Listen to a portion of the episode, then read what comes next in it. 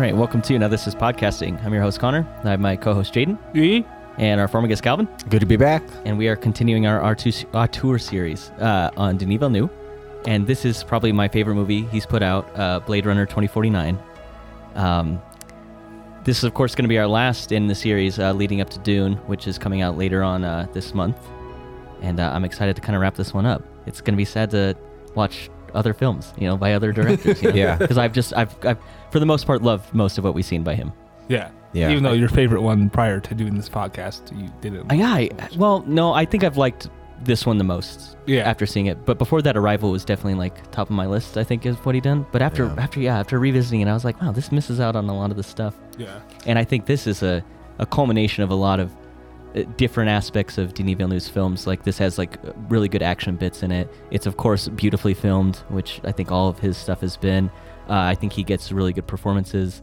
Um, yeah, I, I'm I'm I am fascinated by this film. Uh, Jaden, what are your first impressions of this? Um, it's beautiful. A like this, the aesthetics of this movie are fantastic. Uh, Ryan Gosling does an amazing job per usual. Um, besides Remember the Titans, he's a great actor. I forgot he was in that. Yeah, he, he's, he's a fucking liability on I defense. forgot all about that. Um, Oh my That's actually what his name is in the credits. but no, it's uh, very, very good. Um, I would highly recommend this movie. Um, as far as ones we've done from from Denis, this is my second favorite for sure. What do you put above it? Enemy. Ah, Dang, I, I don't want to say I always forget about that one, but every time it's mentioned, I'm like, oh, man, it's right up there. Yeah, it's so it is, good. Yeah. yeah, what's crazy is uh, I would cr- I would describe Denis as the auteur of style. Like he, Whew, That's a That is really, good. yeah, that's like a really nice. he's way to gonna put it. take your your shitty ass script and give you a, a really really good. I mean, look at what Arrival was. Like without someone with his vision, that's a, that's a that's a that's a five point eight. That's a original Blade Runner Yeah. type movie. I mean, that's a that's like a genuinely bad script, and we we cover that extensively. But Yeah. that movie looks amazing. Yeah, but so like honestly, like it's weird comparing Enemy to Blade Runner 2049. Uh, I, I mean, I'm sorry, yeah, Enemy to Blade Runner 2049 because I would say that Enemy is my favorite film, especially before all of the psychology, all of the Jungian symbols, and just all of that that rich subtext. But then you have Blade Runner 2049, which really goes farther with a lot of those um, the biblical symbols and uh, how how how the world is built, and then how it's shot. It's there's not a lot of really interesting camera work in Enemy. There's some, but it's really about um, how that is built. But in Blade Runner 2049, you have the visuals, you have the sound. Uh, I- mean, I went into this thinking like, okay, I don't really love Blade Runner. Um, but I love uh, Denis, and I I know that I have very high hopes that he's going to take something that was mediocre and make it amazing. And I mean, absolutely, he did. Like he elevated every element of the original Blade Runner to uh, a higher level. I mean, you're talking about sound design, the cinematography, character development, symbolic references. Every element was preserved. Like this is what the heart of Blade Runner was, and then enhanced, which is yeah. I, I I have nothing short of wonderful things to say about this film.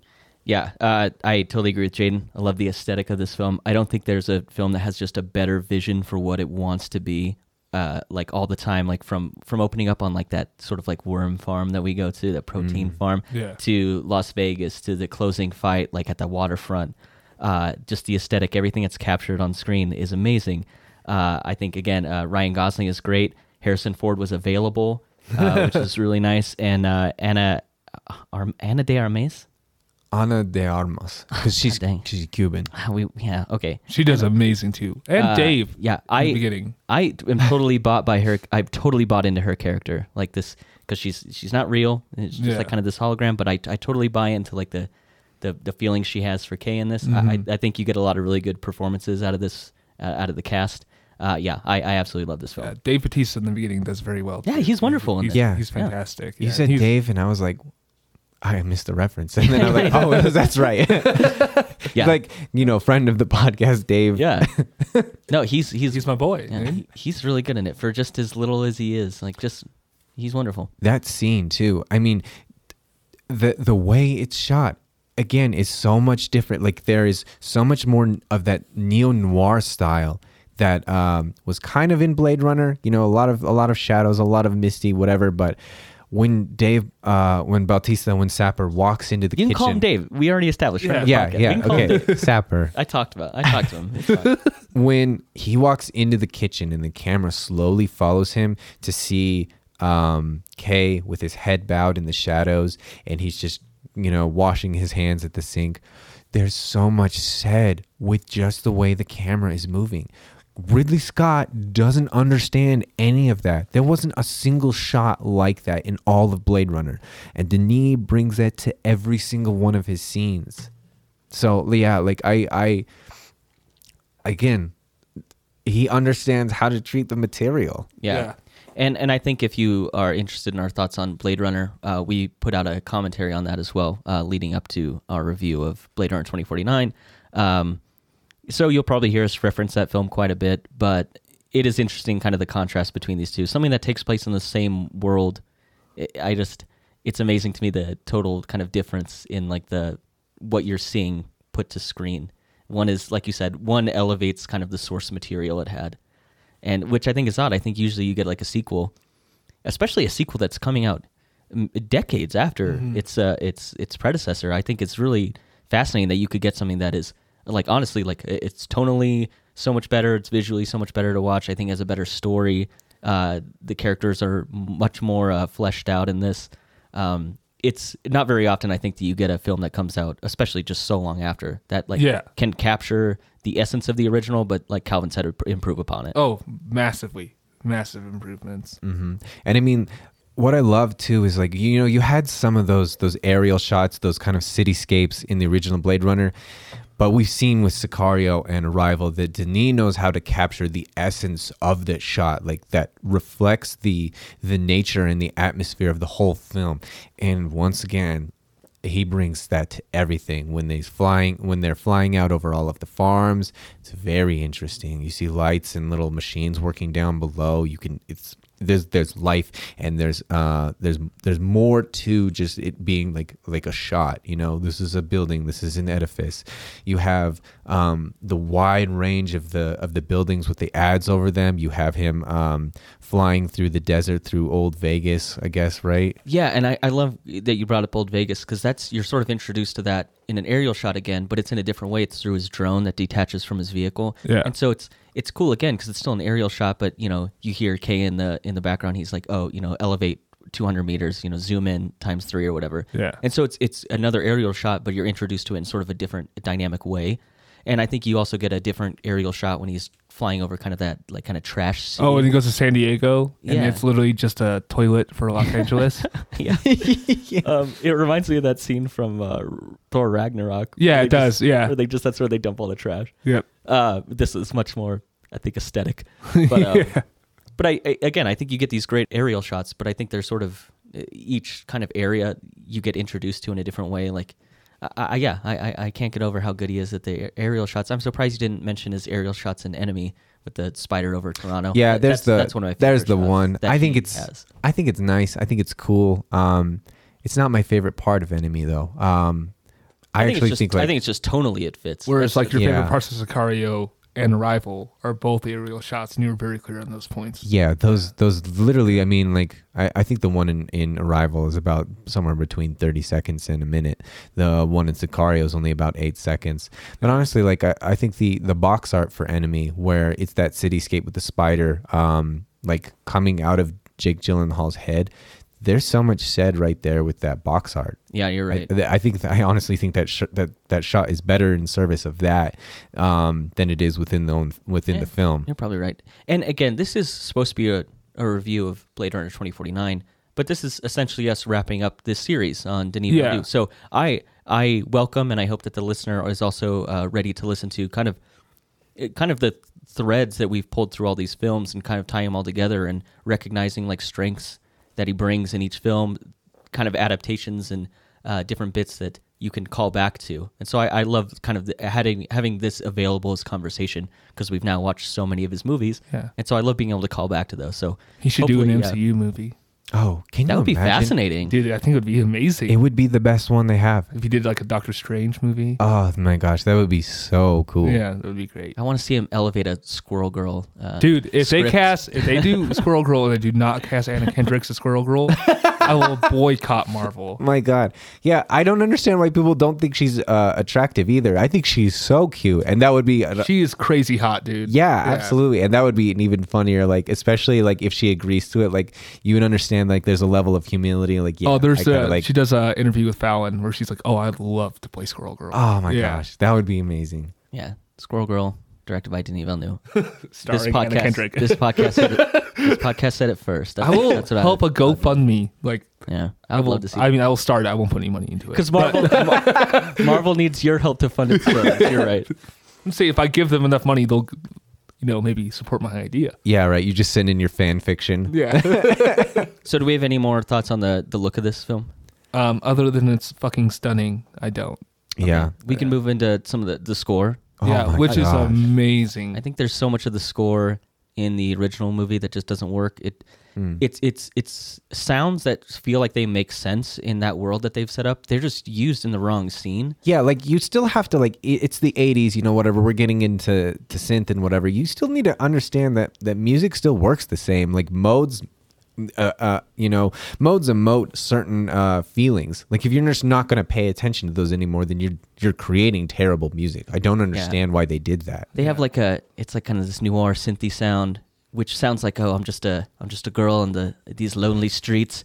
but that whole that that music that mode is taking place during a scene where one of the replicants is getting shot to death, and it doesn't fit that scene at all. Where I think e- everything in this e- every bit of the score in this totally fits. It it, Yeah. it enhances the aesthetic. Uh, I I'd want to talk a little about about there's like kind of like a revving sound of like Yeah. engine building up and it's it's so interesting to me like this idea of like is it diegetic or non-diegetic sound like because it sounds like it's coming from like the because it K's vehicle is on the it's on screen so at first I'm like I thought it was his vehicle Yeah. but then it kind of fades into the score and it just again it builds into that aesthetic it's the score supporting everything that you're saying on screen and I love it Yeah, no, it's great. I think uh, you see Denis Villeneuve in any in an indirectal directorial uh, standpoint in the movie, you're like, oh, it's gonna look and sound amazing, regardless of whatever else is going on in the movie. It's good. Those two aspects are always going to be home runs for him. Yeah, and I love like so Jóhann Jóhannsson uh, did the last two films. I'm not actually sure if he he's actually passed away. I don't remember when he when he died. Um, if it would have been this time frame, I think he would have died after this came out. But I love that they went in.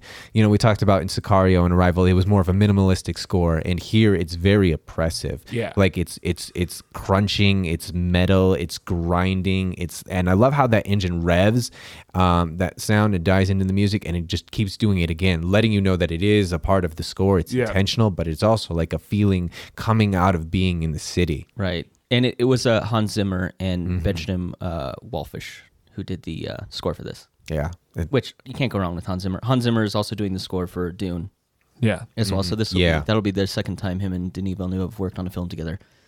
Again, I- I just think you can't go wrong with Hans Zimmer doing a score, yeah. and you can't go wrong visually with having Denis Villeneuve uh, uh, directing it. You know, yeah, And you know, one thing though, uh, like having Hans Zimmer, like obviously everything Hans Zimmer did in Interstellar, like the music really carries the emotional burden there. There are so many scenes here, there's just no music. And it's so well shot and so well acted, we don't need the music. And that again, like that's not something that was really in Blade Runner, like the original. Like the music was just kind of ever present and like kind of pulled away from all of these really poor set pieces. But here it's just there's so much going on that we don't need the music until we get back out in the city and we're just crushed by the oppressive force of being still left on earth we're a certain social class and the music reflects that yeah, Yeah, I I- I have one more thing about the look. I guess one of the problems I had with Blade Runner is I feel like while I do believe your film can take place in kind of one setting and still be interesting, I think that film would have lent itself to like kind of appearing in kind of places that it look different. Everything about that movie looks the same all the time. I think, and I love the different environments you go to in this. Yeah. where it's like Los Angeles is always cloudy and stormy, and then you get to your your kind of like trash town. Yeah. and yeah, it's still cloudy, but it's like it it has such a different feel to it, you know. and then you get to Vegas and it's like all that orange aesthetic. yeah. Uh, I guess originally there was some concept art that uh, it would be kind of dark grayish, similar to kind of your trash town, yeah, and it was going to be kind of Harrison Ford with just like uh, fields of corn that he had kind of tilled and with surrounded by like all these concrete structures. I think that would have been a neat aesthetic too. Like, don't get me wrong, I do love what they ended up with, but I think there's so many good ideas on the concept art for this. There's so many.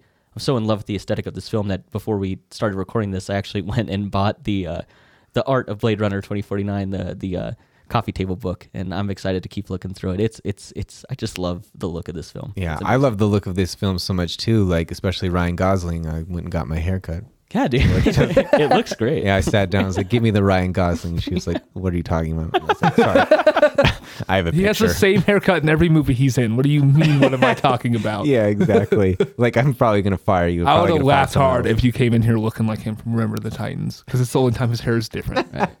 So, uh, I guess speaking of Ryan Gosling, do we want to move on to Kay, the character Yeah. he's portraying? Yeah, I I think he acts in a especially at the beginning of the film. He acts in a really subtle ways. He has a lot of these like kind of micro expressions, like keeping his head down when he's like walking past cops, and you know because he is a replicant and everyone looks at him differently, and he's just got like little little bits that he pulls off, like uh, Coco. He's like uh, talking about Spinner and how he buried uh, those Sapper. bones. Yeah. Sapper. I keep wanting to say Spinner. Yeah. yeah. It's don't because they keep calling Oh. Ryan Gosling Skinner. This reminds me of The Simpsons. Yeah. Skinner. But uh, but Coco says he's like pretty sentimental for a skin job, and you just get this quick Oh, look. and and Coco is the the Polka um, Dot Man. Yeah, polka dot man, David Yeah. Dastmalchian. Yep. So he's the dude that's uh, uh, doing the autopsy, right? Yeah, he's also going to be in Dune. Like I said, I think he Yeah. kind of picks kind of the people that he knows will like fulfill these roles Yeah. well. But I just love the the little things, and like you said, like they, they put like like fuck off Skinner on his uh, apartment door. Yep. But he's still he just he's just carrying out his duties. He's just whatever. This is like my life. This is my job. This is just what I do. He gets like these little ridicules throughout his whole life, and he's just continues carrying carrying on until you slowly build to like maybe he's potentially something else in this film. And I love that kind of that that slow burn, that crescendo Yeah. into what he might be. I Well, there's love, I love how he starts and kind of how he ends in this. There's a dialogue between him him and Dave Bautista in the beginning where uh where he's like, "Oh, cuz my my uh, my models don't try to not don't, don't try to run away from death or whatever."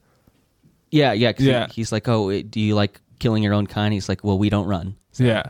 And uh, he's like, that's because you've never seen a miracle or whatever. And like, literally, that's just like kind of that that dialogue right there just is representation represented throughout the entire film after that, Yeah. which is its baseline, the baseline story of the film. Yeah, I do love thinking of this film. Like, like what what is this film in in a way that like I don't have ask that question with Blade Runner.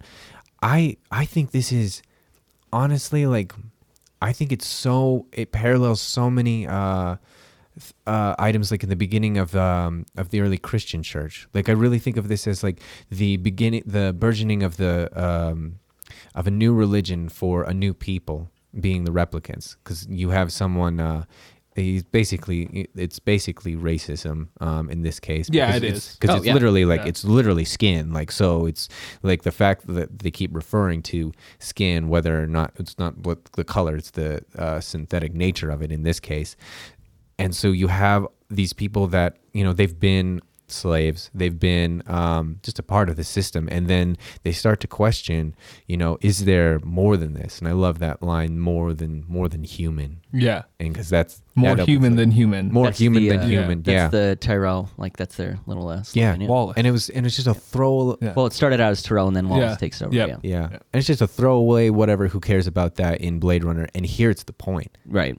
But yeah, I love I love Kay because you know he's living the aesthetic life basically, and then um, he's living the life handed to him until he's confronted by the possibility of deeper purpose. And what I- what and I love this this idea like here, like a lot of Jung, um, uh, the way he looks like. Those have listened to our podcast before, Carl Jung.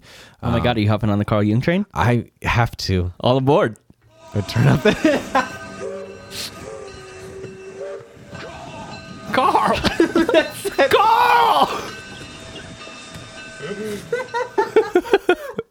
All right, we're on board, Calvin. All right, Conduct us. Good. Okay, so Carl Jung, being uh, a psychoanalyst uh, akin to uh, Freud, um, the way he de- deconstructs uh, old myths is all in terms of uh, inner dialogue, characters representing um, aspects of a of an individual's subconscious, and I think that absolutely is happening here. I think all of the characters are really in service of Kay as he goes through his journey.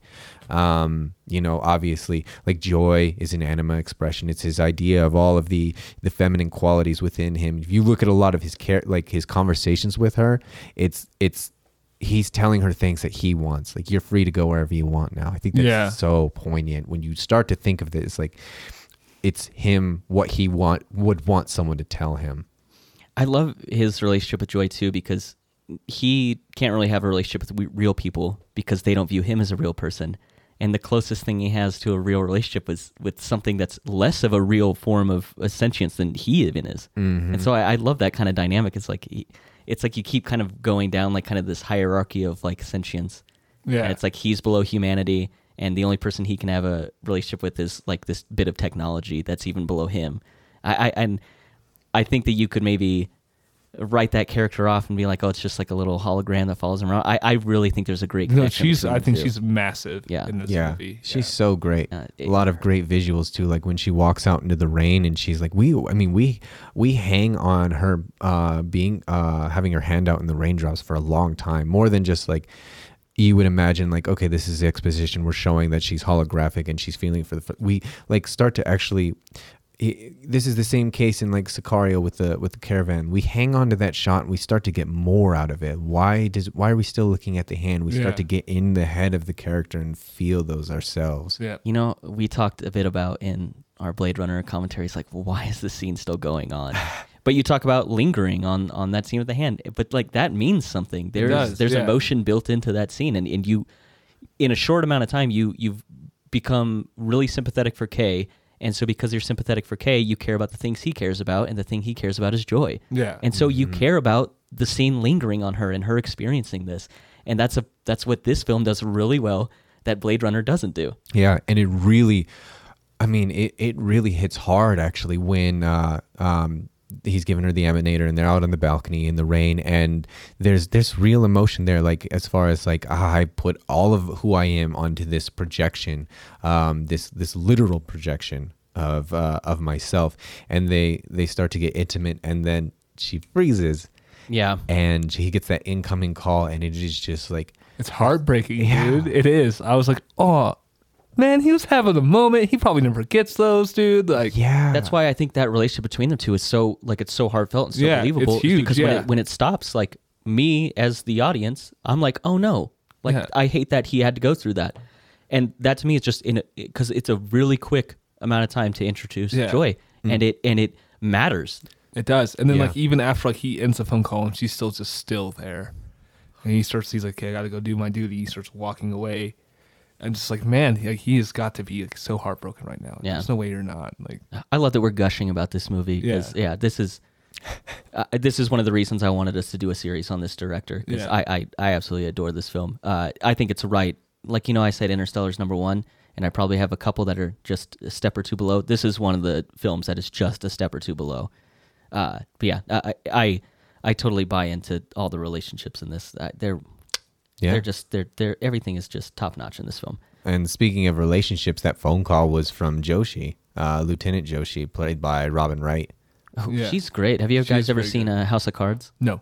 Yeah, I've heard that. Like, what else did I? Besides all the Kevin Spacey controversy with that, it she's really good in it. Yeah. Uh, you know, I, I, it's. I'm not saying to go out and watch it if you if you don't want to take in any content that Kevin Spacey's been a part of. That's you're you're well within your rights to do that. I'm just saying. I watched that before any of that came out, and I was unaware. And she is excellent in that in that show. Speaking Yeah, of that- Kevin Spacey, uh, the girl who plays Joy is in a movie with him as well. Baby Driver. She's Oh my in God, you're Baby so Driver. right. Yeah, yeah. Ah, I really She don't plays, like uh, Baby Driver. Well, I love that movie. She's Jon Hamm's girlfriend. That that movie oh, is like oh my gosh, really? Yeah. Oh, that's funny. that movie is totally propped up by. For some reason, everyone loves the music in it. Because it's great. I love the music. I in it, think it's too. okay. I hate that. I hate it so much. That's again like the reason I hate it is because that is exactly what we as students did all the time. It is lazy, lazy filmmaking. Like it's you're you're making you're not making something organic. Like oh, we got to keep this in beat. So that's it's all in service of some. It's all to the point of something else, which I I just really dislike. Yeah, I, I was not a big fan of Baby Driver, but like uh, it. Yeah, it's it's a fun technical challenge. It's just it's just poor in concept. as far as going through like scenes in this, I don't really want to do that, but we are approaching that scene where they do find out that Rachel is the uh, Rachel's bones are what was buried in that box. That's Yeah. who like Joshi calls him in to uh, look at, and Coco's like doing the zoom ins, and you see the serial number, and that's when you come to the like. Is that when they come to the realization that she had a child? Because Yeah. Yeah, they- because they, they they see the scalpel marks before Yeah, they see the that- serial number. they're like, then she must have Coco walks away yeah, because he's like, obviously this isn't uh, replicate because there's they had C Yeah, she died in childbirth. And Yeah. He's very conf- he's very sure about that. So he just leaves, and then Ryan Gosling continues to look in and Yeah. finds the serial number. So yeah, while I don't want to like dive into the narrative a ton in this, that is a huge part of this because now you realize there there is a child born of a replicant, and that's like the big problem in this future now is uh, you're you're running out of like this workforce that's supposed to kind of expand and help humanity conquer the stars and everything, and uh, that's that's where like Wallace comes in. He's trying to create replicants that can replicate on their own because he says he's like I can only make so many. So without diving too deep into the narrative, I think that's a really important scene, and then it kind of uh, vaults Kay onto this kind of uh, detective quest to solve, you know, where is this child now, and uh, there's like huge repercussions that come from that. And I think, uh, like you said, Joshi Robin Wright's character paints that really well. She's like, this breaks the world, Kay. Like Yeah. we can't. That this is based on humans being at one level and replicants being at a tier below them. and if they if, can have their own babies, then we're just murdering people. Exactly. Yeah. So Mm. I think that that catapults this movie. It makes it uh, uh, emotionally much more interesting. I think you're then really invested in this kind of detective work that Kay's going on, as opposed to the I guess detective work that Deckard's going on. that. yeah and, and so it makes it different like also emotionally but also i think of it as a holy quest now sapper was saying at the beginning like you haven't seen a miracle it's Spinner. it's sapper I know. I was so confused at that moment. I was like, which one is it? Like, holy shit. no, it's, it's my fault.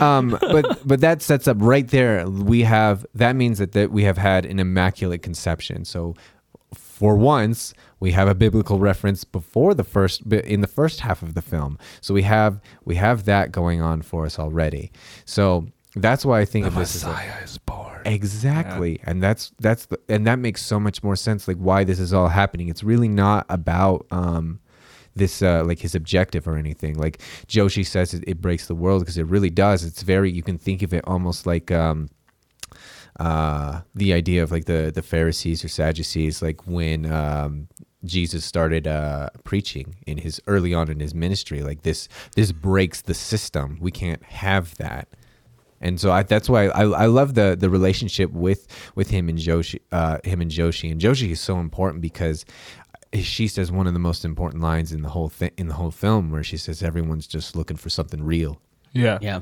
and which is funny that she says that because the only people that are actually looking for anything real are the replicants. Yeah. No, you're so right. They're, they're just looking to be realized as just people. Yeah. I mean, it's that's it. Like it's Mhm. it's such a basic desire to want to have to just be realized, but it's there's so much pressure put on that, and it's so uh, that the that world can't handle it. Even though it's such a it's such a simple premise to just want to be known, to want to be you, but it's treated with such gravity in this film, and I really love that.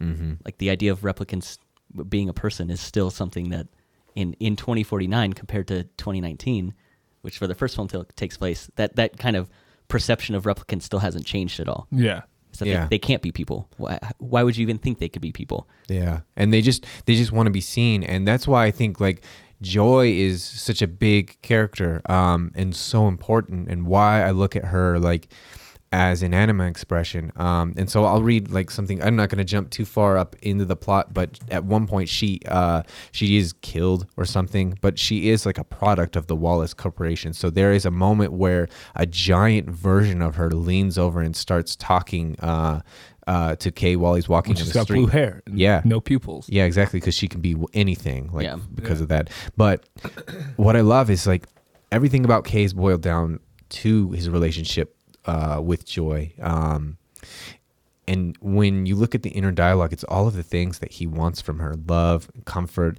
the need to be real. Um, and when she bends down and uh, tells him like all of the things, like, "Uh, you look like you could be a good Joe, like you'd make a good Joe." Yeah. and that's what she his joy had given him the name and to realize then like oh she was a projection of the things I wanted. She wasn't real. And I think and Jung puts this so this actually I mean this thing this actually happened in my life. I think most of Jung is is bullshit, but there are there are times like this where if you allow yourself to understand that these things can be useful, they will resonate with you. And so he says that the projection of the anima, the uh, the collection of female um, ideas in your subconscious, the projection of the anima in such a sudden and passionate form as a love affair can greatly disturb a man's marriage and lead to the so-called human triangle, which you imagine the like the moment where uh, uh, Joi is actually superimposed over the prostitute. She is literally a projection put onto someone else Yeah. And with its and with all of its accompanying difficulties. A bearable situation to such a drama can be found only if the anima is recognized as an inner power. The secret aim of the unconscious in bringing about such an entanglement is to force a man to develop and bring his own being to maturity by integrating more of his unconscious personality and bringing it into his real life. And that's exactly what happens when he realizes that everything that he had with uh, uh, Joi wasn't real. He re- he's I need to make something of myself. I need to figure out how I actually fit in, what my real purpose is, and so I can have the things that I want.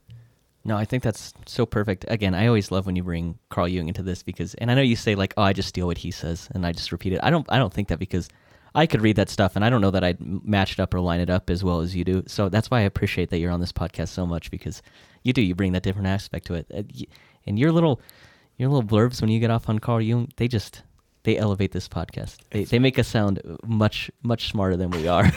I love it. Well, I'm glad. Yeah, but that's like I think that, and that's why I think Joi is so such a good such a good character. Yeah. I think leading up to when she gives Kay the name Joe, um, basically he's kind of come to the realization that his memories that have been, he thought were implanted into him, might actually be real. And so he's starting to, again, this is kind of the slow ramp up to maybe him being this kind of this messiah. This, uh, he, he is the replicant or he is the person born from, uh, born from a replicant. And I think you get this really cool scene with, uh, with Ana Stelline, yeah. Doctor Stelline. Dr. Stelline, who she makes the memories for the Wallace Corporation for the replicants. And this is just all of my favorite scenes in this movie are, are just uh, Ryan Gosling kind of being emotional on screen, or i none of them are the action scenes uh, at all. I, and I'm not saying this is like an action movie, but I think those are kind of the, a lot of people look at those as like this is the showstopper, this is the climax. My favorite scenes are uh, kind of a name for the most part, and then they just build to this like really dramatic point. And I love that scene where he's like looking at the memories, and uh, it's kind of being explained. Kind of this is what makes the replicants like real enough to function in society. And she looks at his memory, and he's like, "I know it's real. I know it's real." And that's when he yells. He's just like, "God damn it!" Yeah. Kicks the chair and just walks out. I, I just love kind of the abrupt end to that scene. There's no like, you know, I'm sorry I did that or anything. He just now he in a sense kind of lost this sense of self he had, which is interesting because as the kind of replicant that he is, he doesn't really have a sense of self. He's not a, a person. He's been told his whole life that he's not a real person. All of his memories are fake. So now that perception of himself has been shattered and he thinks that he might be a real person. Yeah. And that's a weird way to to lose your sense of self by realizing that you do have a, Have a sense, sense of of self. self, yeah. And I love that in this. Yeah, That- that's a cool. really dynamic, interesting question to introduce into this film. I love it. Yeah, I love that that scene actually because there's when you when you go back and watch it again, once you realize that uh, Doctor Stelline is actually the child, when he is looking in at the camera at that memory, uh, he's experienced it. But when you when the camera cuts to her looking in through that little apparatus, reflected in the glass is actually uh, Kay behind her. So it's Kay looking down at her, looking at the memory, and she starts crying because oh, it's such a it's such a real memory. Um, you know, I feel so bad for you. But when you actually go back, it's like it's him looking at her, reliving her memories. Like he's actually like a product of her. She's she's great in this. That's uh, Carla, Carla Jury. She's she does a great job for as little as she is in this film. Uh, I think she does excellent. Yeah, probably Yuri. You know, one, one thing I do like I lo- of about all of the women women characters is they're all they all have a really nice accent. Um, Sylvia Hoeks, who plays uh, Love, is Dutch. Uh, Ana de Armas is uh, Cuban and uh, spent some time in Spain. Carla Juri is uh, Swiss. Um, that one lady, uh, Hiam Abbass is, or uh, is her name, uh, but she plays Freysa or Freysa, the woman without the eye. Yeah. Oh, she's Freysa. yeah, she's uh, yeah, exactly. Yeah. I feel She's, so dumb for saying Palestinian. jury now. That now that it's coming out of my mouth, I'm like, oh man, why not? That sounds really dumb. Yeah, Thanks if for- it's- no, if thanks it's for Swiss, yeah, yeah, no, yeah. thanks for fixing that. Yeah. So I it's mostly the women though. Almost all of the guys seem to have almost no accent or like but I think of like again like it's that whole homogeneity like everybody is actually speaking a common language in this film but they all have slightly different accents. So I think that actually again improves upon the original Blade Runner where other people are speaking different languages but nobody understands. But I do like just the the number of accents whereas nobody had an accent um, that wasn't a, a, really throwaway character in Or that wasn't Blade like Runner. like overtly Chinese, and they like really had to or had a the fez hat. Yeah, Yeah. it, it had to be very obvious by the way they looked that that that's how they got the accent. So yeah, exactly. no, you're right. This is much more subtle, and it, it it's cool because it gives a little it gives a little bits to each character to make them stand out a bit. You know, whereas I think you could see a lot of uh, almost every character in Blade Runner is only stands out by how weird they act, not by like any actual uh, substance to their character. You know. Yeah, exactly. And then obviously in the plot you have you have Joshi as you know this breaks the world, and then on the other side of the conflict you have the whole Wallace Corporation that really wants to push into um, this idea of uh, replication of like replicants being able to procreate. Right. And as a an archetype of that you have Love, uh, who is like I mean Wallace calls her an angel. She's literally an angel of death. So I like her. yeah. Yeah, I do. I hate Jared Leto and everything that he does, but I do like her. Uh, So yeah, my score will actually go dramatically down just because Jared Leto is in this movie. I think if you just ignore him for a minute. Can't hate him. Uh, I do have problems with his character. It seems like everything that they wrote for him is supposed to be like really impactful, like really kind of gaudy, set him up as this kind of almighty character. I think I think that's, I know it's on purpose, but it feels overdone to a point where like I sort of don't take him seriously. Which uh, again, I think might be the point. Is like he's he maybe thinks of his himself as ascent above even humans. So, so of course he would speak in a way that you know sounds like more uh, like uh, it, more biblical in a way. It, it these sound like things that you would hear in a passage from the Bible. Yeah. Sometimes. So, I I think that they try to make him Spartan up. It sounds like whoever wrote his dialogue maybe just figured out what a thesaurus is, and they just kind of wanted to play up his dialogue a bit. Uh, the best thing I like about him is his little eye robot, The, the camera things are sweet. and I love their I love their the sound design around them. The Mm-hmm. little clicking sounds. I think they're great. It almost sounds like they maybe have like a little echolocation type thing going on, just the little beeps Mm-hmm. they send out. Yeah, yeah, and I do. I agree. I think he's more of a narcissist, and that's why he's written in such a, a stock way. Like he's just repeating lines from the Bible because he sees himself as being some sort of uh, venerated creator. You know, and this is where again Blade Runner twenty forty nine takes all of those references and really makes something of it. Like you have a guy here who is just so full of hubris and his own vision for what the world is and what Yeah. life can be. So we like we talk about a lot how Denis takes uh, genres of film and like he makes that genre, he makes that movie way better than the other genre of that movie. He literally takes a film that was already made and just improves it Yeah, no, dramatically. in that is way. an excellent way to put it. It's like this literally already exists, and Yeah. he just made a way Like better all of the all of the problems that we had with Blade Runner, he just fixes Yeah, with no. It seems like he's like, ah, it's easy for me. Well, because we, Yeah. we talked about Tyrell in our commentary and how like it would make more sense uh, if he was like a replicant and you know like a replicant had ascended to like the kind of that god position that Tyrell had, and that would give more depth to the replicants and kind of their abilities to ascend in society. Yeah. And then here you have um, Wallace is like now a god character, and you know you'll see how uh, replicants later on they'll, they'll surpass him because the replicants are able to do something that he can't replicate. Yeah. And so that's ascending. That's them ascending to a position that he can't even achieve. So again, yeah, this is this is yeah, it's Denis Villeneuve recreating a film that already exists in a much more compelling, much better looking way Mhm. with with characters and depth that is uh, much more expansive than what you see in the original Yeah. film. It's like any movie that was supposed to be good or it could have been good that wasn't. Just give it to Denis. Make it- Give Green Lantern to Denis with Ryan Reynolds, and it'll be amazing. I honestly, I, I think, I, know, I think I know you're, you're kind of joking. 'cause Yeah, it was I am, so but it would be really good. Absolutely, I absolutely agree. I mean, what, what? I mean, until he makes a bad film, like right now, he's like, uh, he's like a Tarkovsky. He's like uh, Stanley Kubrick. He hasn't made a bad film yet. yeah. So Yeah, no, I know I, I didn't give the greatest marks to Arrival, but that's not on him. Yeah, I, I like on his merit, he hasn't made a bad movie. So, do we want to move to Las Vegas and the introduction of uh, Deckard again? Well, yeah, let's let's let's do that because I I mean, I, it seems more like a like a plot device. Honestly, I don't know why Deckard is in this film. I sort of think it was For to help- ticket sales. Yeah, yeah, Yeah, that's I, why. I think that's it. Same reason he was in Star Wars, dude. Because people people who are big fans of Blade Runner will be like, "Well, where's Deckard? Where's Harrison Ford? Like, I don't want to see this. Who's this? Who's this Gosling?" Gosling guy. Uh, Yeah, my dad would be pissed. Yeah. if Harrison Ford. all of our dads would be pissed. We we we've established in our commentary that all of our dads love Blade Runner. uh, but yeah, no, I, I agree. I, I think he's pretty much.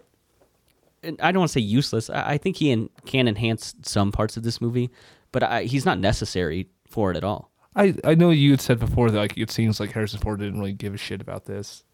Um, I didn't really get that from the way he portrayed his character. I in think it's just funny to say because it, it just seems like lately he just kind of gets called back into these remakes and reboots. yeah, and he's just like, okay, I'll do it for a paycheck. Yeah. you, you're gonna have to pay me way more than you expect, yeah, and, and then I'll do it for like you. the Indiana Jones movie. yeah, yeah, and like Star Wars, yeah. it's yeah. Like I just, I just think he's he's just coming in, and it, it, this actually didn't feel like he phoned it in, but it's still like you can tell. I think in a way, it's like this is not really something he. I don't know. Was Well, I don't think his passion is acting anymore. I don't think he heard that Blade Runner 2049 was coming out. And he was like on the phone with Denis Villeneuve, like, "Can I be in this film? Yeah. Can you work me into this script?" I think he might have been excited to be a part of it. Yeah. finding out that he had a role. That he did ex- he did Yeah. express like he wanted to make more movies in the Blade Runner tril- uh, franchise. So this is actually one thing that he was excited about. Oh, okay. Yeah. So that's um and I think it's more just like I a think uh, it shows in his uh, above his baseline acting in this. so. Yeah, it is. He, he just does better than this in Star Wars. yeah, Yeah, and I think that also like we we we're probably um attributing a lot of uh whether or not he feels like grumpy Harrison Ford because he literally has been like a grumpy uh dude uh ostracized from humanity like hanging out in a um a hotel just getting drunk for who knows how long on the lam. So, I love that he says that. He's like, "Do you want a whiskey? I have a lot Uh, of he whiskey." says a million. bottles. yeah, he's like, yeah, it's pretty great. Um, yeah, I, I also I kind of like the kind of booby traps he has set up and stuff, and Yeah. then, and then he just goes to punching away at, at Kay, and Kay just doesn't do anything back. I back. don't want to hurt you. And Kay literally thinks that this is his father at this point. Yeah, yeah, Yeah. And I mean, like he is like whether or not he thinks it, he like re- he really functions as a as um in a uh, sub uh, what am, what am I thinking? Not a literal term, but like he's projected on as like being a, a father type or like an old man archetype for K. yeah. And the whole his whole explanation of like why he left and stuff. I thought that was amazing writing at that point. I love that too. He's Yeah. like, he, he's like, why'd you leave? He's like, because that was the plan. Yeah. He's like, the plan was for me to leave because he's like, I, I, me being around only draws more attention to it. Yeah. So, I think you could have, you could have written that in a much worse way. Mm-hmm. yeah. and I think it's clever because because then I think a lot of a lot of yeah. people would look back and be like, well, why wasn't Deckard around for the the whole like this kind of building revolution within the replicant community? Yeah. Like, why wasn't he around? It's like it, it makes sense why he wasn't there. yeah. Yeah. And I think that's it's clever enough writing to get him out of the story between 2019 and 2049. I think it's clever enough. Yeah, it is. Yeah. And so when he does get there and they do have that shootout, I mean, again, improving on the original. That whole fight when they're in like the uh um the lounge area. I mean, they're it's just like the the one with Rutger Hauer. They're they're uh playing around in the in the strobes and the flashing lights, but I could have done without the Elvis holograms and stuff like that. I actually love the sound design of that, like I it, it hated cutting in and it. cutting. I did not like it at Oh. all. But Yeah. that's just me. you Okay. know? No, I didn't fine. I didn't love it. I wish it would have been like a different music because I Okay, don't, like- that's the other thing. Is like I'm fucking so tired of seeing Elvis Presley and things. Like fucking stop. He was a weirdo. He was a pedophile, and he died on the toilet. Leave him out of shit. I guess yeah. I guess I just like the.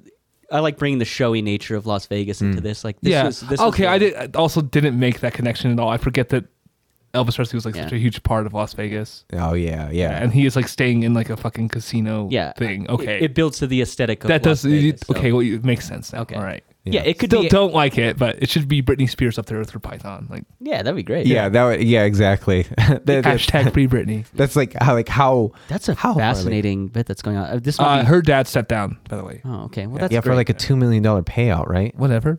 I mean, that's what That's the not that much money as far as if you have Yeah, I know. It's so. just still okay. It's just such a weird it's saga. Yeah. terrible. Awful person. but yeah, like so that I mean, there's a scene. That scene does not go on too long. It's very well shot, very Mm-hmm. well paced. The cameras move around in interesting ways that aren't like clunky. There's a dog. Yeah, Well, and that's what I'm talking about in that too. It's much more dynamic. The lighting's really fun in it, having the little hologram in the background. There's just there's a lot going on in the scene that makes it enjoyable to watch. Where I think in Blade Runner you get just you just get just strobes sometimes for Yeah, no like, I'm reason. like, why are why are you here right now? yeah, and the music being diegetic instead of non-diegetic. There's no music playing. I think otherwise because we're just focusing on how quiet and Yeah. weird everything is, Yeah. and then all of a sudden Elvis, and it really allows the punch of the of the Elvis show distracting everything like like what's going on you get so much more tension out of all of the elements working here Yeah. And then we can skip ahead. Uh, Love has like tracked him down. Um, they end up taking Deckard away. Uh, that's where the scene that you mentioned earlier, uh, Calvin, where uh, Joi's little um, little projector stick has been crushed, and so now uh, Kay's lost her. And this is when Kay is he gets rescued because that one prostitute he was with has put a little tracking device in him, and that's when he's introduced to kind of the, all the replicants who who are aware of this miracle that Kay didn't know about in the beginning of the film, and this is like kind of this devastating realization he comes to that he's not he's not the one like he's not this uh, this this immaculately born replicant son. You know? Especially after you found the horse. Like Yeah. physically find that thing. Like there's there's no way in your brain like the you know, like that's confirmed now. That's Yeah. conf- No, I, I, I Yeah. the, my first time watching it, I totally bought it. I, w- I Yeah. was like, I was like, yeah, it is him. It mu- Yep. like it must be. Yeah, and the film is treating it that way too. Like remember when he went he goes to the orphanage and he walks through all of those kids and they're touching him like he's actually Yeah. Jesus. like fucking weird. Man. yeah, like an actual Messiah. And then when he gets there, um, and he meets all the rest of the replicants, and uh, he, he mentions what I, you know, these memories, and I like this idea of, so there's a um, in theology, there's this idea called, uh, especially Daniel Hill is um, uh, a philosopher of Christian theology that endorses this, this idea, this idea of sensus divi- divinitatis, the idea that the sense of the divine is something given to us by God. It's implanted in us. That's what that feeling comes from. So the idea that these and why um, uh, Freysa says that we all thought that at one point. They all have memories from Dr. Stelline Yeah. implanted in them because she is the creator. Right, right. And I love that idea. That is, there's so much there. Yeah, no, I, I think it's definitely a heartbreaking scene, but it's also like this really cool, like this realization. And like you said, later on, he feels like, oh, I can have a higher purpose. Like, yeah, I thought maybe I was this guy, but you know what? I'm still going to continue on after he sees Joi again as like the really large projection. And that's when he decides to go and uh, save Deckard. And uh, Even though he was told to kill him. yeah, essentially, yeah. And so, Freysa. she's like, if you want this, if you can, you led them to Deckard, you can't let Deckard lead them to me, so you have to kill Deckard. So before that happens, I think there's a really there's there's a scene at the beginning and then a scene maybe around the middle where Kay's going through his baseline.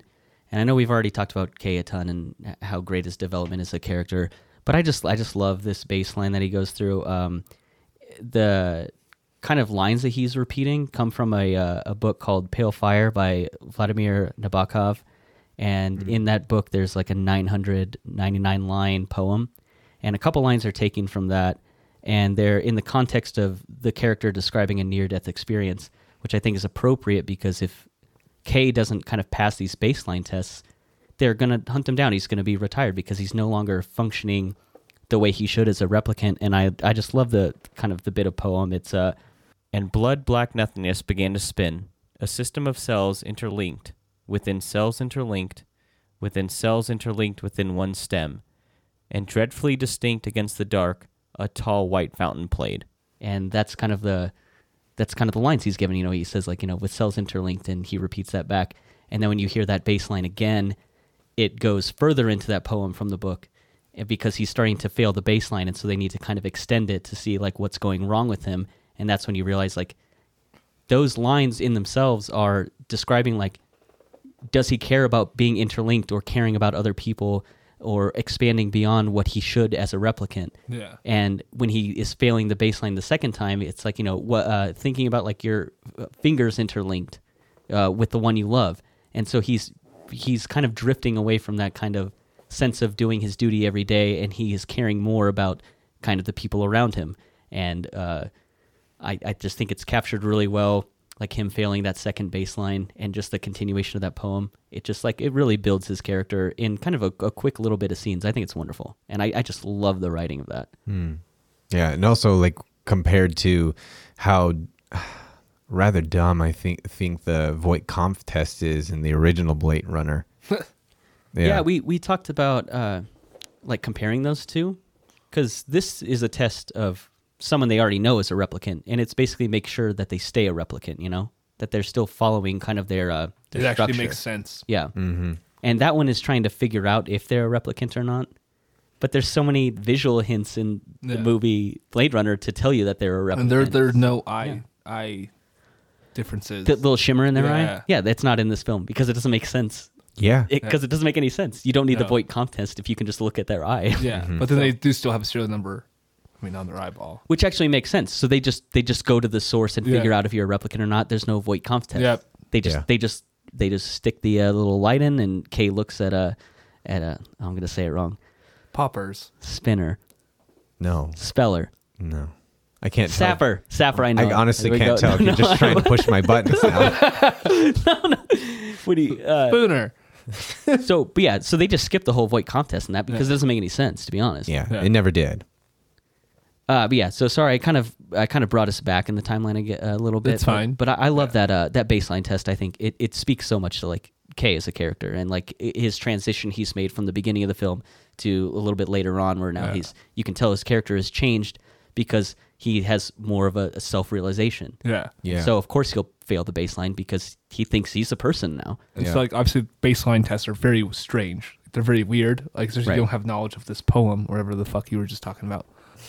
just kidding. I just think it's lovely no, it's, it's awesome. It's It- cool that there's yeah. actually material behind that. I think Yeah. that's great. Um, but uh, just like, like in Blade Runner, I don't mean to keep like referencing and dogging on this other movie or whatever, but like everything in there's weird for the sake of being weird. Like this is weird for a purpose, yeah. and it makes sense. Well, and I don't even think it's bad to keep referencing later. I mean, they're in the same continuity. Yeah, they I are. mean, you wouldn't. I mean, if you watch a Marvel movie, you reference other Marvel You do, movies with yeah. it. So it's not. It's not wrong to. No, yeah, I keep understand what you're saying. Yeah, It's just it's very clear that one film is better than the other. Yeah. Is all. Yeah. And then with that though, like now he's so far off baseline and then we get to the end scene where he's literally fighting against love. He's literally wrestling with his shadow self. You know, the one that wants to kill Deckard, the one that wants to I mean she even says it, she um I'm the best one. I'm the best one. Yeah. that Because- line right there, I was like, oof. Yeah, exactly. Yeah. I thought that he bought it for a second. He's like, yep, fuck it. Yeah. Like he was gonna die on the Yeah. little waterfront Yeah. there. Yeah, but it's so great because it says like again, like even though she's doing all of the things a replicant is supposed to do, she wants to be seen. She wants to be real. She Yeah. wants to be as human, more than human. Uh, the uh, in um. Uh, Wallace's eyes. Well, I- that's a bad pun, but um, in Wallace's like, They've all realize? those camera things. No, but I, I do love kind of her build up. Uh, she's like terrified of Wallace. Like it- Yeah. Again, just a great bit of acting. It's like he'll he'll say some like line that's like sounds kind of innocuous, but you know has this really threatening tone beneath it, and she just like will let one tear out. It's just a great bit of acting. Yeah, she did wonderful in this movie. yeah, I'm a big fan of her character. yeah. I love how like she's just so brutal too. Yeah. Like she actually The like way that she kills Coco is fucking awesome. dude. Yeah. She's like, she's like, oh, I got the paperwork right here. Don't worry. And just comes up and just karate chops in the back of the neck, dude. Yeah. Yeah, that's why absolutely why Sam Deckard is a replicant because people people die when they get hit by replicants. Like they don't they don't get to get thrown across Yeah. the room and be like, ah, I'm bruised. So I, I guess just speaking to why you said Deckard must be a replicant, um, Ridley Scott came out and said that Deckard was a replicant, and uh, Harrison Ford had a big problem with that. Uh, and I think that this movie kind of retcons some of that when Wallace uh, tells Deckard when he's reintroduced to like the new version of Rachel, he's like, you know, like were you designed to fall in love with her did you do it on your own? Like, are you? It it, it builds up kind of it reintroduces I think that ambiguity to his character if he is human or a replicant. Again, I think in the uh, based on what happened in Blade Runner, like you said, he, him getting absolutely demolished by replicants and still getting up, it would make more sense if he's a replicant. But I like that they kind of retcon what that is because I think Deckard is much more interesting if you don't know what he is. So my whole So I thing, like, yeah, I like reintroducing him as kind of not knowing, you know, who's who right here. so my whole thing with like uh, Wallace's line there or whatever. So I thought he was speaking of like creationism. Mm-hmm. Was my point? It was like, were you designed to fall in love with it? Like, like by God, like genetically, like you're designed to fall in love with the female. But I think Yeah. of, but I think of Wallace in that situation is he thinks he's God. That's so what I'm saying. Is he's comparing himself to his creator as well. yeah, Yeah, That's, that's- that's what I got from that. Okay, yeah, there's a like- There's a my- level of human ab- ambiguity. Whether or not you're like whether you're a replicant or a human, the question is the same. Yeah, it's like my whole thing is like I never really saw Harrison Ford as as a replicant in the original Blade Runner or in this. Who you guys mentioned it. Um, like yeah, he gets beat up by replicants. So I was like, oh, that's just bad '80s movies. yeah, that's just the movies. Yeah. thought, yeah. And uh, Again, I, I think never, that's, I just never got that because yeah. like they have four years to live. He's obviously like old as fuck now. Yeah, I think that's just people who had a lot of time to think about this movie. Yeah, In the 25 years between the uh, the original release and then the final cut coming out, Yeah. it's a long time for people to come up with theories on that movie. And so I understand the idea of Deckard being a replicant is an idea that came out. I just kind of hate that it was confirmed because I just think he's much more interesting if you don't know. yeah, I think so too. Yeah, don't don't ruin movies like that, Ridley Yeah. Scott. Stop it.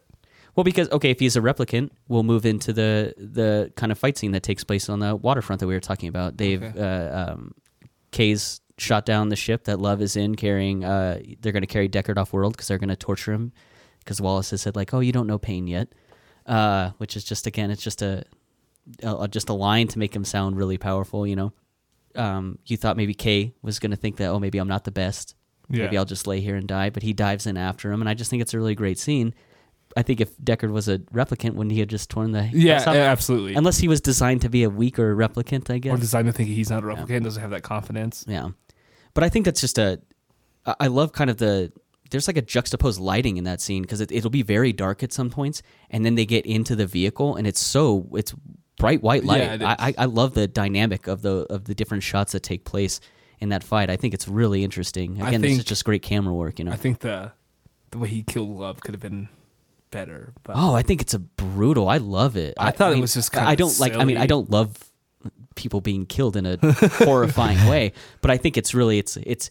I think while she's being drowned, she's like having that realization that she's like not the best, which is like it's not only like it's tough to watch, but it's also tragic for her character to be like, oh man, I can't I can't beat him. Like, yeah, uh, not only is she she failed at what she thought she was her purpose was, like she's failing Wallace. Like, Yeah. she's failed at like every aspect of her character at that point. It, it's like it's kind of a tragic sort of sympathy for uh, essentially a really bad person. like I get that. Like, like the whole thing of like him just like coming up like Frankenstein's monster and just like grabbing her by the throat and like picking her up. I was like, this just seems fucking silly to me.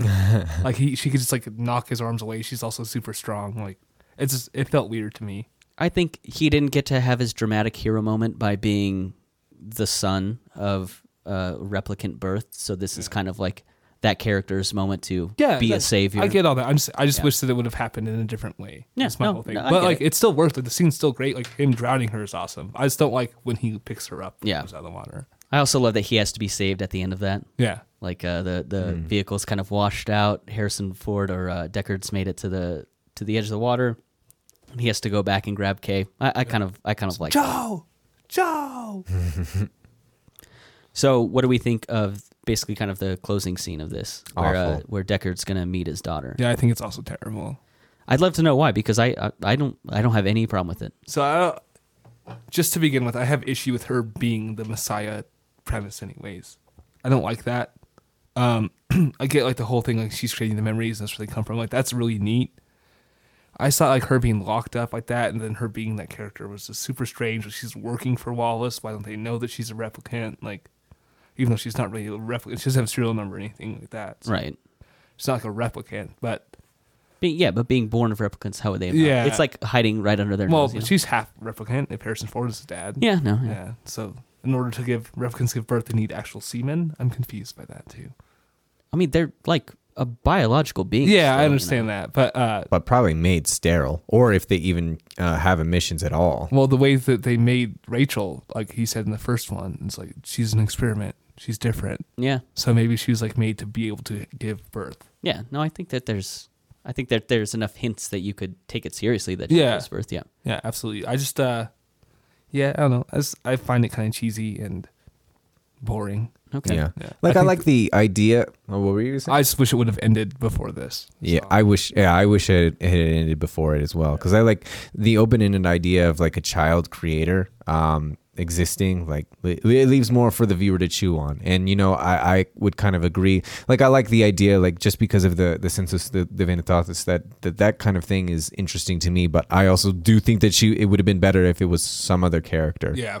Um, so to me, like it just feels it feels like we get manufactured emotion. Like it's it's as shallow as it is hollow, and 'cause there's not a lot of build up to it. Like we don't really like Harrison Ford does not. I mean, uh, Sam Deckard does not care about his child like as a person, but as literally as an archetype. Like this is the the type of savior thing for replicants if we allow uh, her to live like that. So the fact that we're that he's suddenly like happy to see her is very contrived. to me. Yeah. Well, where I wanted the movie to end is when Ryan Gosling is laying on the stairs. I wish it would have stopped right there. yeah, because it's Yeah. all about him, anyways. Well, I mean, that is where the movie ends. Just right before that, he says, "Go see your daughter." Yeah. Well, I thought I might be a little confused here because I thought he said that, then he lays down the stairs, and then you see the scene with Harrison Ford. yeah, Oh, okay. No, you are That right. might be right. I might oh, be. no, no, no, yeah. no, no. You are right. I, I was the one who's. Yeah, because I have no problem with him saying, "Go see your daughter." Like, This that's is a, fine. a classic Splinter Spiller spinner scenario for me. No, I got I got mixed up on that one. No, you are right.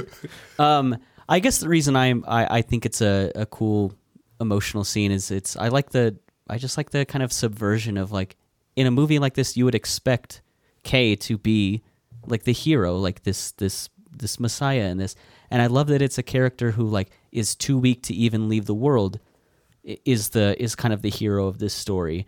Um, and I love that in a way it's like uh, she has given life to every replicant by creating these memories. It's so she is kind of the catalyst that started this whole revolution, maybe without even realizing it. Like she started this whole thing.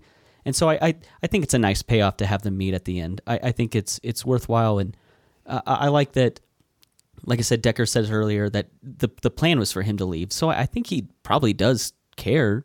He just he just was never connected to her because he he couldn't be. yeah. And so I, I do like I, I do like the payoff at the end. Uh, I, I just kind of like the culmination of of that uh, of uh, Deckard's daughter's character, and and I think that she deserves to have like that closure with Deckard. yeah. So that's why I like that scene. But I also think it would have worked out just fine if it just ends with Kay on the stage. Yeah, that's what I'm saying. Yeah, I think it would. I, I think you you you're you're both right. It, it probably could have been fine not being in I there. don't like. There's been worse scenes in movies. Like, don't get me wrong. Like, especially in that aspect of like, hey, this family's finally meeting. It's gonna be this huge joyish moment or whatever. But But I also like that there's not like there's no dialogue between. No, them. it's not, puts which is hand on the good, yeah. So I like that they they kept it subtle. It would have been I I would have had a problem if then it was like a, A she runs up with like tears in her face like Dad I always knew you'd come back and I always knew you care and he's like I never stopped caring like so, do you think she actually has like a weak immune system, or do you think that's all bullshit? So she stays there. Because that's what I thought. I didn't think she, that That's a really- that was any that that was real. Because if she actually has a weak immune system, then that creates problems with replicants having children. In my brain, that's an interesting idea mm. because what if she is staying on purpose to keep creating these authentic do you think that memories? she knows for- that she's the Messiah lady? That's that's where I'm I'm getting confused here because I thought like my whole thing was like she had been lied to and she's being kept here. so I think there's there's an ambiguous nature to the first film Yeah. That again I think Denis Villeneuve does better in this Yeah, because this ends with a really So ambiguous now I have all these it. questions. Yeah, And, and I think that's what makes this film so fascinating Yes. uh, based on just its ending. So I, I again I, I love that there's no dialogue at the end and I do. I think that you, you're left uh, leaving with a lot of questions. okay, I hate it less like, now, yeah, but I still yeah. don't like it. But Yeah. So, and the other thing, the other problem that I have with this ending too is it's it's the way that they've all of the the characters uh, played by women are treated. Like all women are agents of a man's desires or objectives. Joi is sex for Kay. Luv is Wallace's angel of death. Rachael is the birth mother. Doctor Stelline, despite being a literal creator, is an emotional plot device for the full character arc of Deckard. What about uh, fuck, uh, the other cop lady? Joshi. Yeah. also have a problem with her because the there there is a there's an opportunity to upend that. You know, there is some kind of dynamic there. She actually dies for him, but there's one uh one scene where she asks uh um Kay like what happens if I finish that pointing at the bottle of vodka. I you know. actually love that scene. Yeah. we, kind of skipped over that. I, I actually, that's really, I love that part. Yeah, and it's I mean, I to me it implies like they would have sex. Yeah, of because she course, yeah. because she says I forget that you are one of them. But I think that th- the setup the setup for that is so subtle, and the implication of it is even more subtle that. Uh, a few viewers will really catch that part, and I feel like it was there was probably something cut there because otherwise you're creating nu- nuance around the relationship that would probably be confusing in um, in regard to the main plot. So that's again like it's she, but she ends up sacrificing herself trying to uh, keep him safe. So again, like none of the women uh, really serve any any any individual role. Like I am uh, a person and I am doing this for me. That's an interesting way to put it. I, I don't think of it that way. I haven't thought about that way until you've said it. Uh, because I just think that these are all pretty fleshed out and interesting characters to watch that I never really thought of them as being in the service of like a male character. But that's a that is a poignant thing to bring up. I, Well- I, I think that that's a good point. I think that every character besides K is in service to K in this film. But- Maybe but- besides Wallace. But Deckard, yeah, Wallace Wallace is trying to conquer the stars and Deckard is looking for his daughter. Like they're all, you know, they're all doing things for themselves. but Deckard is just another part of K's mission, and Luv is just an obstacle in between K and his mission. Is the way that I view it, at least. Yeah. It's like Luv is less connected to Wallace, even though like that is like her premise. Like she's trying to please him constantly. Because I view this movie through K's perspective as like that's more of an obstacle to K. right. Yeah. Yeah, and but again, like it's it's it's her main motivation is being is trying to be seen by By Wallace. Wallace, yeah. So that's what that's why I say it that way. Yeah. Be seen by Wallace. What? I know, I keep saying that. so one other problem I have with the with the film is that while I love uh, all of the biblical references, like some of the an- answers feel force fed, and it seems like it's the studio's goal of being able to satisfy everyone who sees the movie. Like um, the the film itself is trite and rather con- contrived, like in terms of its plot. Um, like uh, it's a vehicle for the biblical themes. In this way, the film is not it's not an allegory because the references are so obvious and surface level that we see the plot and the allegorical structure as being indis- indistinct. The the film loads us with references, but it's explicit as to what everyone's symbolic function is, and that symbolic function is also their literal function. There's so there's no depth there, and so the joy of piecing all of the clues together is wasted because we're told that the allegory is the point of the plot. That's one thing that there's not there's not a lot of depth in here like there is with enemy. Like we have to learn things. Like Right, right. he just literally tells you what that and as long as you know what that thing is, what that thing that reference in the Bible is, you understand what's going on. I, I get that, and I might just be a dumb dumb stupid because I, I don't know that I really. I, I guess I just I was so distracted by the look of this movie that maybe I wasn't like picking up on all that. I mean, I do understand there's like obvious Messiah references in this, but I, I don't know that I grabbed all the biblical references that you're describing, so that didn't like take away from any of this for me. But I do I do understand your point now that we've talked about it, and you know, and I'll, I'll take that into my next viewing of this. It's just what I, I, I just find so wonderful about having these conversations with you guys because now I get to look at this movie totally different the next time I watch it. So, so now are we ready to move to final thoughts? Yeah. All right, Jaden, how many uh, wooden horses would you give this? Um, wooden horses. Uh, okay. It's a Um, little sculpture. It's a great. It's so it's- typically, I yeah. probably would have given this like an eight point one or an eight point two, um, but Jared Leto brings us down so much. I'll give it uh seven point six. I hate that just because he exists in this film, it knocks it down for you. Because I don't think he's like acting bad in it, but I do understand that I just hate him. him as a person. I just, I just disagree with. I think you can separate the art from the artist sometimes. That's fine. Um, but I won't do that here. Okay, Because fair I'll still enough. listen to Michael Jackson. I Okay, fair him. enough. Yeah, it just depends. Like five finger death punch, absolutely not. But Their like, music is also terrible, so I yeah, don't care. exactly. Roman Polanski. All right, Calvin, what do you think of this one? Um, yeah, no, like like I said, like I, I think this is probably Denis' second best film. I think there is so much.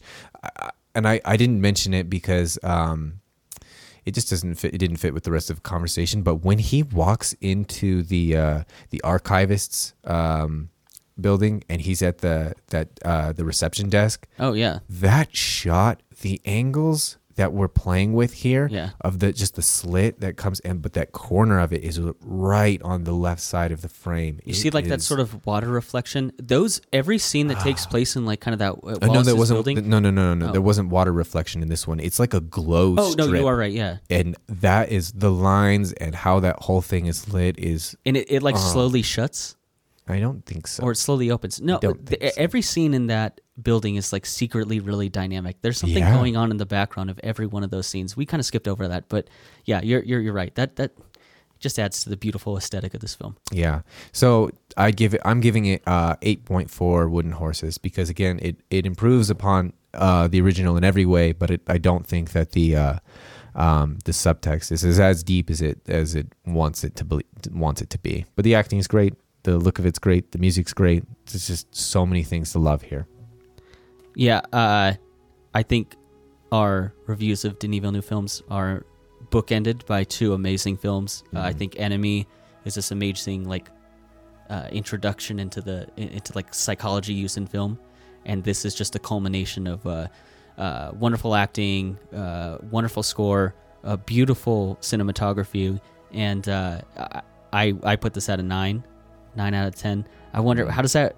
Do you have my enemy score pulled up? Because I'd love to bookend these with nines. Uh, it's a nine. There we go. Perfect. That's exactly what I wanted.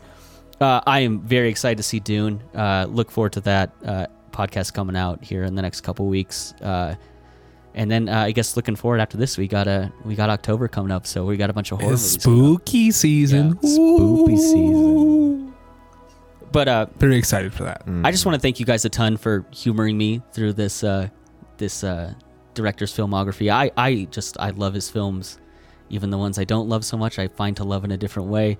Uh, it's been fun to like uh, reconnect and explore these in a different way than I had before. So thanks so much for joining me on this, you guys. This was this is awesome for me. Thanks for letting me take up like six episodes. and Wasn't that many, honestly. can- we Yeah. can and then we'll, we'll we'll branch out and we'll, we'll we'll find some other films now. But this was just a this was a ton of fun for me. So I really appreciate getting to go through these with you guys. It was a lot of fun. Yeah, absolutely. Thanks for having me back. Yeah. So with that, uh, I'm your host Connor. I have my co-host Jaden Ye- and former guest Calvin. And again, thanks for having me back. and thank you for listening to Now This Is Podcasting.